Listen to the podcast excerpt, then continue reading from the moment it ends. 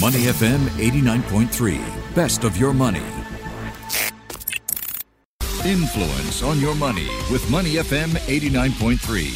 Influence with me, Michelle Martin. Good morning. As trade and travel restrictions lift, how are regional economies in Asia working towards a post-COVID revival? Will we see accelerated regional cooperation? Will there be conversations on the free trade area of Asia-Pacific? And how soon will seamless travel in the area be a reality? Today we meet the Executive Director of the Asia-Pacific Economic Cooperation, or APEC Secretariat, the advisory body for the twenty-one member economies that make up the APEC Forum. She's in her second term of office. Doctor Rebecca Sta Maria spent three decades as a top civil servant in Malaysia, and she's overseen Malaysia's positions in major agreements like the Trans-Pacific Partnership. Welcome to the show, Doctor Sta Maria. Thank you very much, Michelle, for having me. Great to speak with you. Help us understand the areas that are top of the agenda for APEC that could pave the way for seamless business travel and greater investment in the region. Yeah, thanks. Thanks. I think there's there's a lot of conversation going on on opening our borders. The COVID affected affected us in key ways, not three ways. Tourism for sure, supply chain, and trade in a because of the impact of uh, on supply chain, trade in general. Mm-hmm. But it also showed us opportunities. There's opportunities for greater digitalization, for thinking differently about how we work, about what do we need to do more of when we come into the services area. Let me go back to the question about how, what are we doing to keep borders open? That's a priority for us. It has been a priority, and especially when we have discussions with the APEC Business Advisory Council. Mm-hmm. That's a key partner for us, right? So, yes, borders are starting to open. Travel is getting much easier, but there's still a lot more to be done. You know, so that's what will be focused on this, this month when uh, the senior officials meet with, with the business community in Bangkok. Yes. Can you help us understand what still needs to be done to deepen regional integration or to reconnect the region? You know, we've done so much.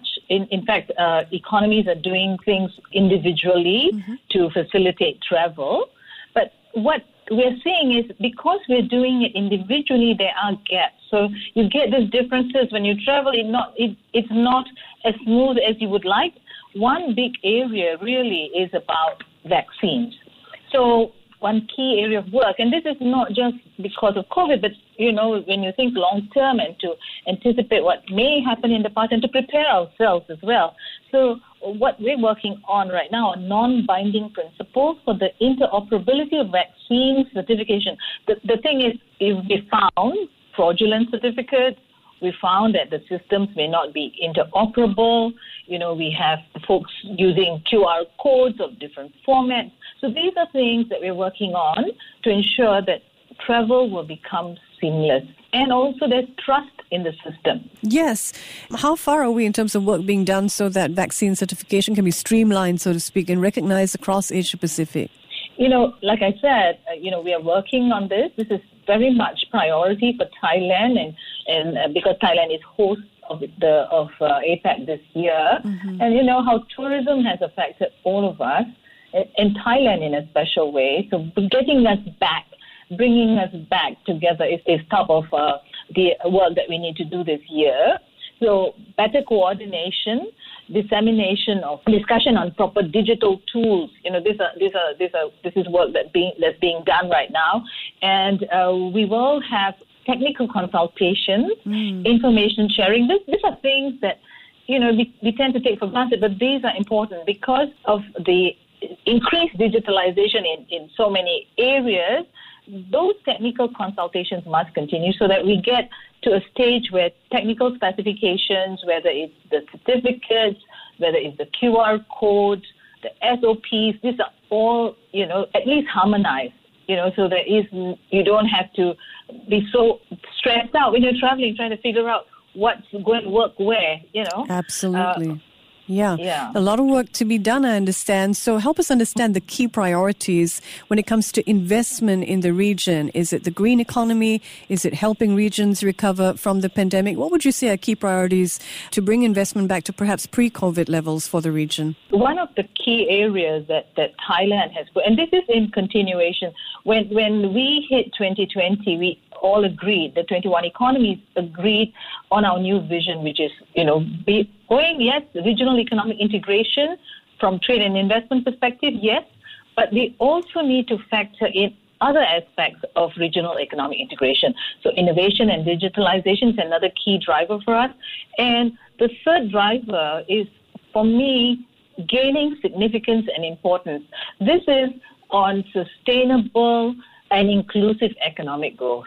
You know, it's all the focus in the past has been pretty much on trade, on investment, keeping our markets open. Mm-hmm. But now you have to have that additional dimension. And this is an important additional dimension of ensuring concerns of the environment are addressed, sustainable development, inclusive growth, whether it's it's inclusion of women, whether it's inclusion of folks in the rural areas, you know, things like that. These are this is this is um, these are the areas that we will be diving deeper in. And Thailand as host is also having another dimension to this in, in the bio-circular economy, green in economy. And when you think of all the work that we've done and the commitments we've made in COP, you need to put your money where your mouth is. You know, mm. you're saying zero, net zero, whatever it is, all our commitments at COP by twenty thirty or twenty fifty. How do you get there? And that's that's what we're doing. We're looking at how do we get there. I mean, it's, mm. it's no use having all these fancy statements mm. if you don't have a way of helping economies get to those net zero commitments. I wonder, Doctor Sta Maria, if there are areas from before the pandemic that could benefit from refreshed conversations now that you're looking at. You know, one of the key priorities of APEC, as I've said, is uh, trade and investment, op- keeping markets open. So in our conversations with the business community, this started in two thousand four, where they talked of the free trade area for the Asia Pacific. And in two thousand four, it was quite a novel idea. Mm. But, you know, the thing is getting twenty-one economies moving along. And so you've seen how it's panned out in, in uh, what we would call building blocks. So you've got the T P P, which now is the, the Comprehensive and Progressive Trans-Pacific Partnership. Then you've got the Regional Comprehensive Economic Partnership with ASEAN and its partners, its six partners. Well, now that India is out, it's with five partners. So this, this was seen as building blocks. The Pacific Alliance of Mexico, Peru, uh, Chile, and Colombia was another another of the building blocks. So you've seen all these now are in place. So the next step is to make sure that we move, as we have had as our ambition, the free trade area for the Asia Pacific. So what we will see happen this, this month, later this month, mm-hmm. when the ministers meet in Bangkok, they will have an intense conversation with the business community. The business community will outline their priorities. They've already, they, uh, they just had their, their prep meeting in Vancouver, and they will be bringing these these recommendations and a wish list, as it were, to the ministers when they meet uh, for this refresh, as we call it, the refresh dialogue on how do we deepen economic integration in the region.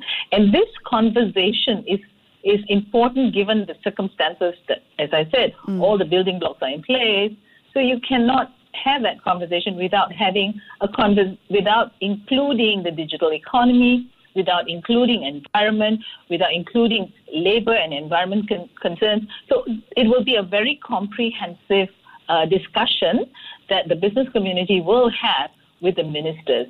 And then policymakers will need to take forward those recommendations. We have to move on. Uh, we have been talking about this for many years. Mm-hmm. It's now really getting to the nuts and bolts and implementing what we have, you know, said we would want to do. We look forward to progress in the free trade area of Asia-Pacific.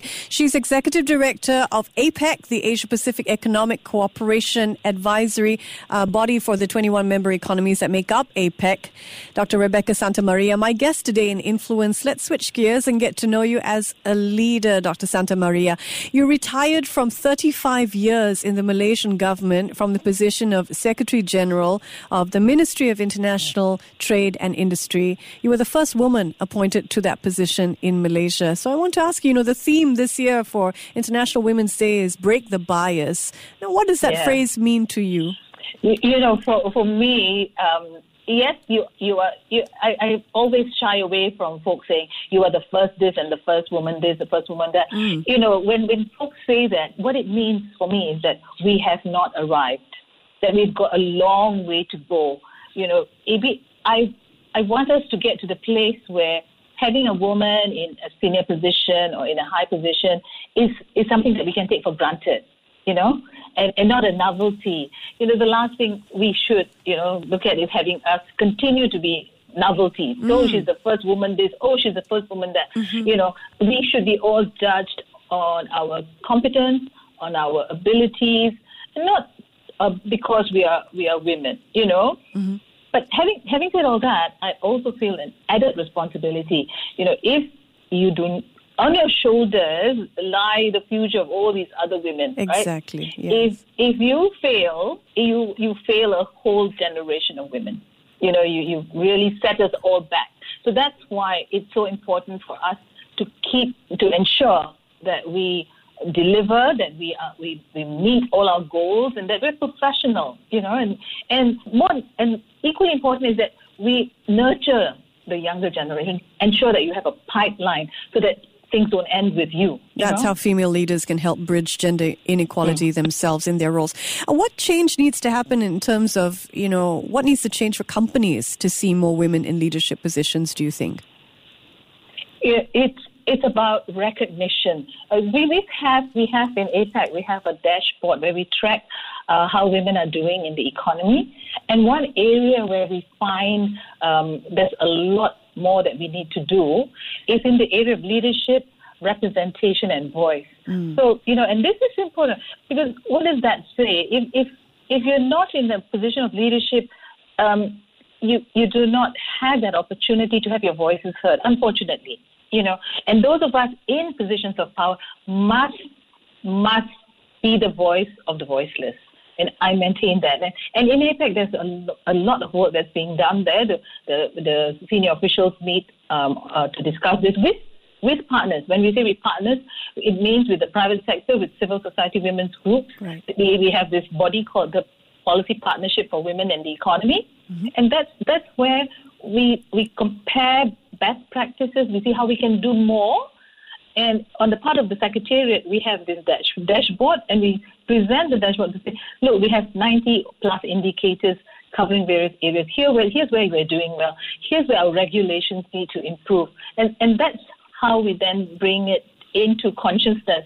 The private sector will inevitably take the cue from policymakers, you know. Mm. So you can have targets and all that, but at the end of the day, um, you know, you need to have regulators ensure that these are not just tokens, but really meaningful positions that are provided for, for women. The best, the, those who deserve it, get promoted, you know, get into those positions. Absolutely.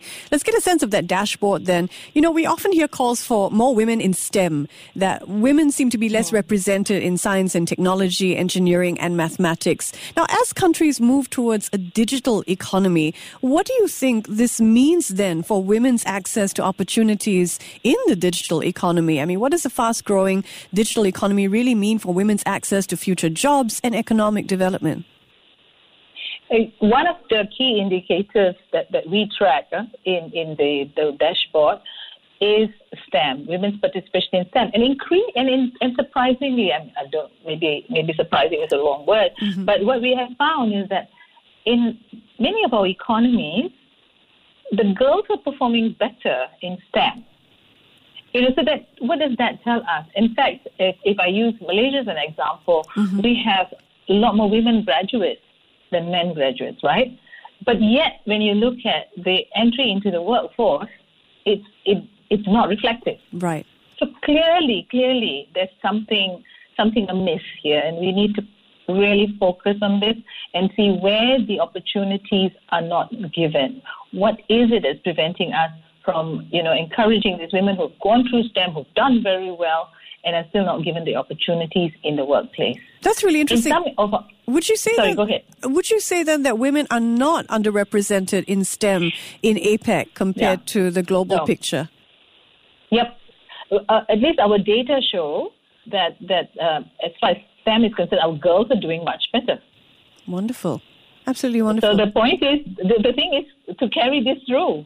Yes, you and know, to make sure that culture doesn't yeah. hold women yeah. back, as you say. Uh, yeah. In Malaysia, yeah. why are they not then joining the workforce? Hmm. So work still needs to be done there. Okay, we often talk about STEM, but we know that literature is important as well. You retired from thirty-five years in the Malaysian government. Um, people may not know that you studied English literature at the University of Malay, and I wonder, do you credit literature with any part of your success in government or maybe your work as negotiator? You know, the, the, the value the value that comes from, from having done literature is the appreciation of language, of the nuances in language, and it is a, it is a skill. It also, you know, um, encourages this reading and learning. You know, all my friends who, who've been in this, uh, you know, sometimes folks diminish the the school, mm. the, the literature school, but I, I really think it helps us, opens our mind to critical thinking, um, to appreciating language, and, and for a negotiator, that's so important. Understanding nuances when uh, one word can have, you know, different interpretations depending on how you use it. And so those those are qualities that, that we must we must um, appreciate and never, never, never diminish a person who chooses uh, to go down that route. Wonderful. Well, we're Money F M, so I have to ask the money question, Doctor Sta Maria. You're sixty-four, correct me if I'm wrong? sixty-four? Yes. Okay. Yes, so yes. What in your opinion, when you reflect, what in your opinion is a rich life? It's a, a, a life where family matters more, where principles matter. You know, I always say, uh, I used to say this to the folks at the Ministry of International Trade, at the end of the day, it's about integrity, integrity, integrity, and managing um, priorities. Uh, family, you know, I, I always say this, Um, even no matter how busy I am and the phone call comes, I will, uh, in a meeting, I will uh, stop and, and take the call if it's from my daughter or my husband, you know, whatever it is. Those those are priorities, and those keep you grounded. And, you know, that's, that's um, a formula for happiness. You need to also understand that you don't do things by yourself. You cannot achieve anything by yourself. You need the support of family, of, of uh, of sponsors, of your seniors. There is a whole network that that um, provide you that, that stability and strength. It's not you alone.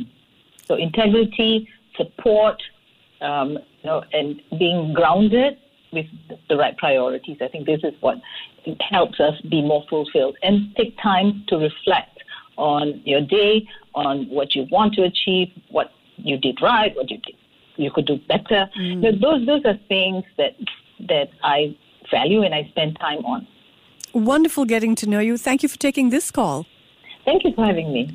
She's Doctor Rebecca Sta Maria, speaking to us about what's top of the agenda for APEC. She's Executive Director of the APEC Secretariat, Singapore. Here with me on Influence, I'm Michelle Martin. To listen to more great interviews, download our podcasts at money f m eight nine three dot s g or download our audio app. That's A W E D I O. Available on Google Play or the App Store.